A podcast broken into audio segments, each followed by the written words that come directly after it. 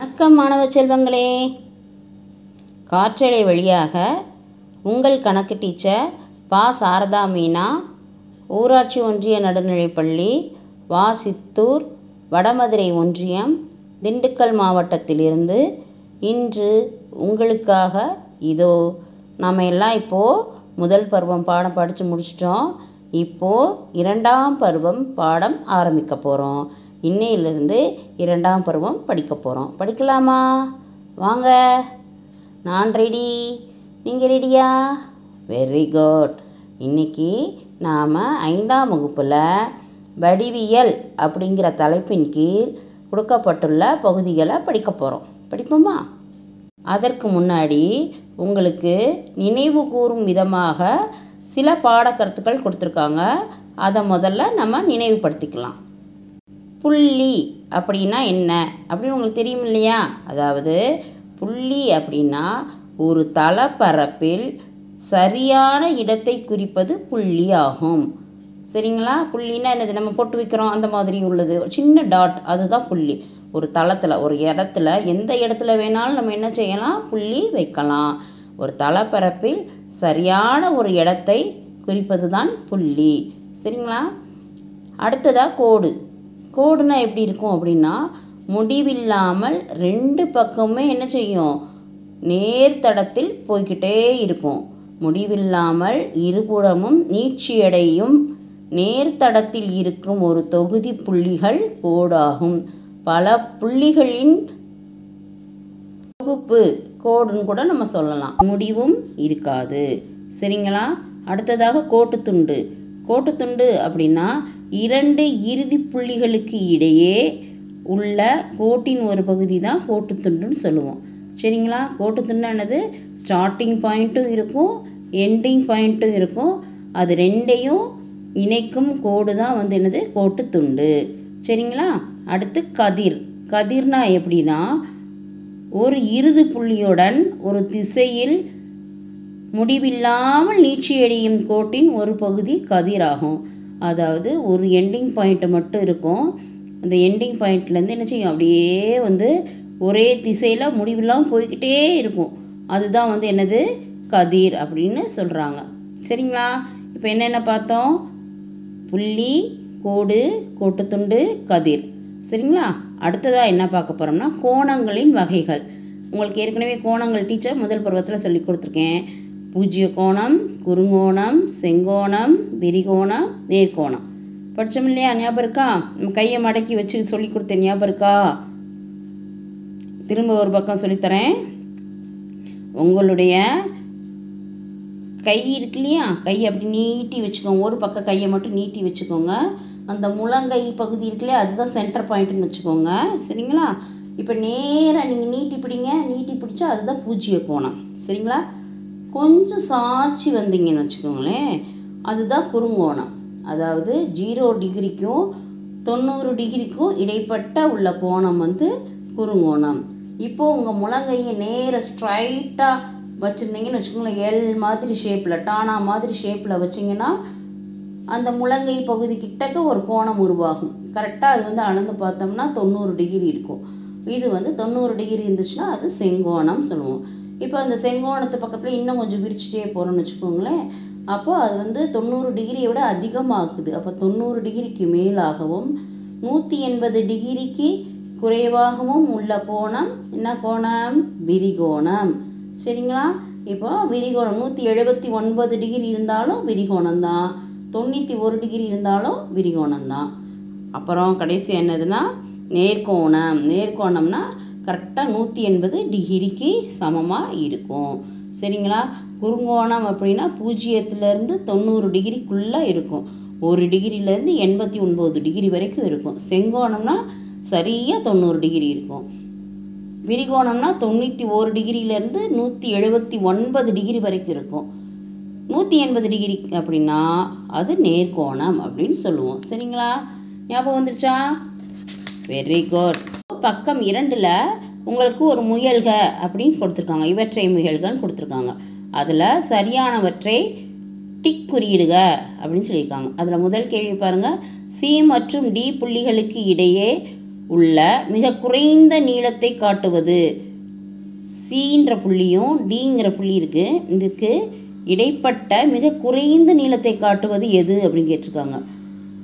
கோட்டுத்துண்டு CD வரை வளைகோடு CD.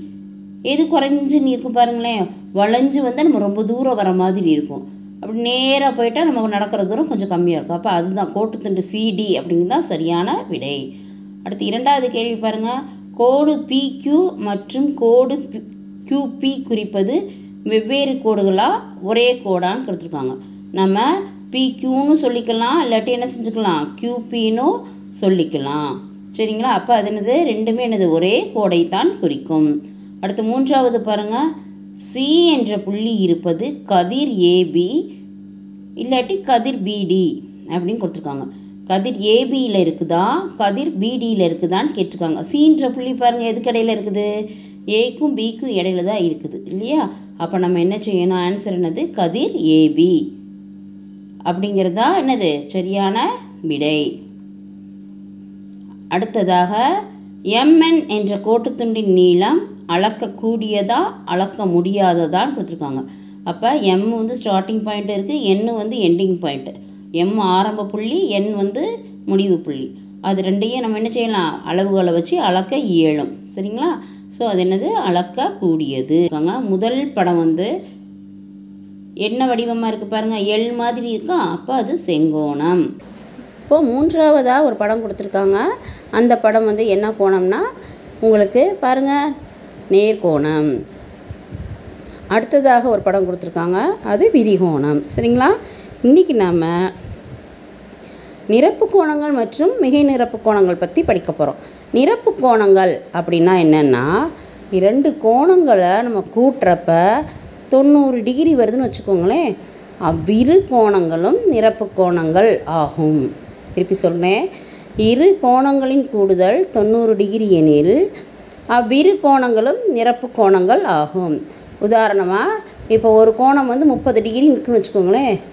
இன்னொரு கோணம் வந்து அறுபது டிகிரி இருக்குதுன்னா அது ரெண்டையும் கூட்டினா எவ்வளோ கிடைக்குது? தொண்ணூறு கிடைக்குதா? அப்போ அந்த முப்பது டிகிரியும் அறுபது டிகிரியும் நிரப்பு கோணங்கள். புரியுதா?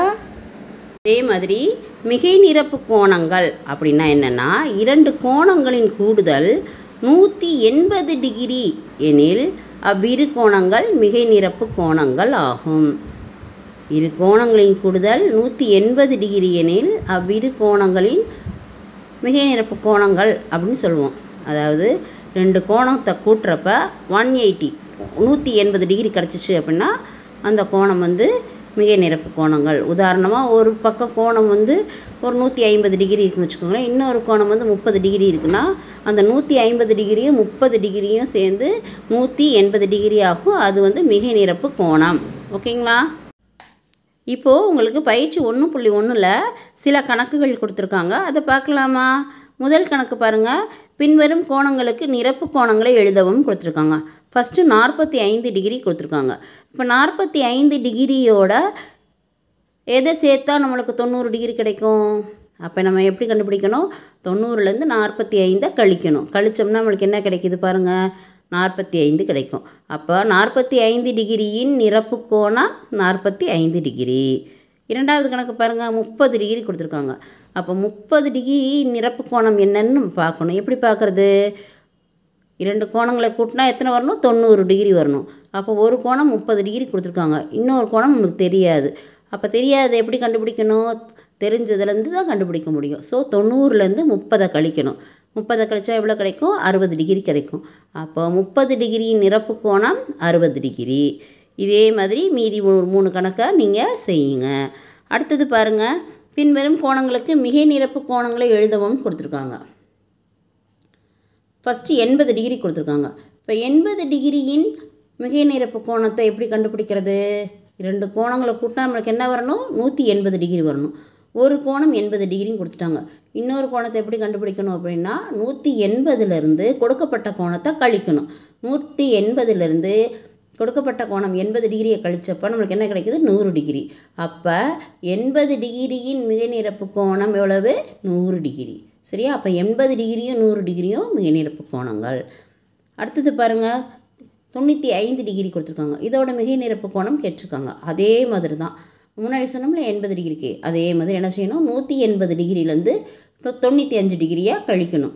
கழிக்கிறப்ப என்ன கிடைக்கும் நம்மளுக்கு? எண்பத்தி ஐந்து டிகிரி கிடைக்கும். இல்லையா? தொண்ணூற்றி அஞ்சு எண்பத்தி அஞ்சு எவ்வளோ வரும்? நூற்றி எண்பது டிகிரி. அப்போது தொண்ணூற்றி அஞ்சு டிகிரியின் மிக நிரப்பு கோணம் எண்பத்தி ஐந்து டிகிரி. இதே மாதிரி மீதி இருக்க மூன்று கணக்குகளை செய்து உங்களுடைய ஆசிரியர்கிட்ட கொண்டு காமிங்க. இப்போது அடுத்ததாக என்ன கொடுத்துருக்காங்க? ஒன்று புள்ளி இரண்டில் பகுவியல் அப்படின்னு சொல்லி ஒன்று கொடுத்துருக்காங்க.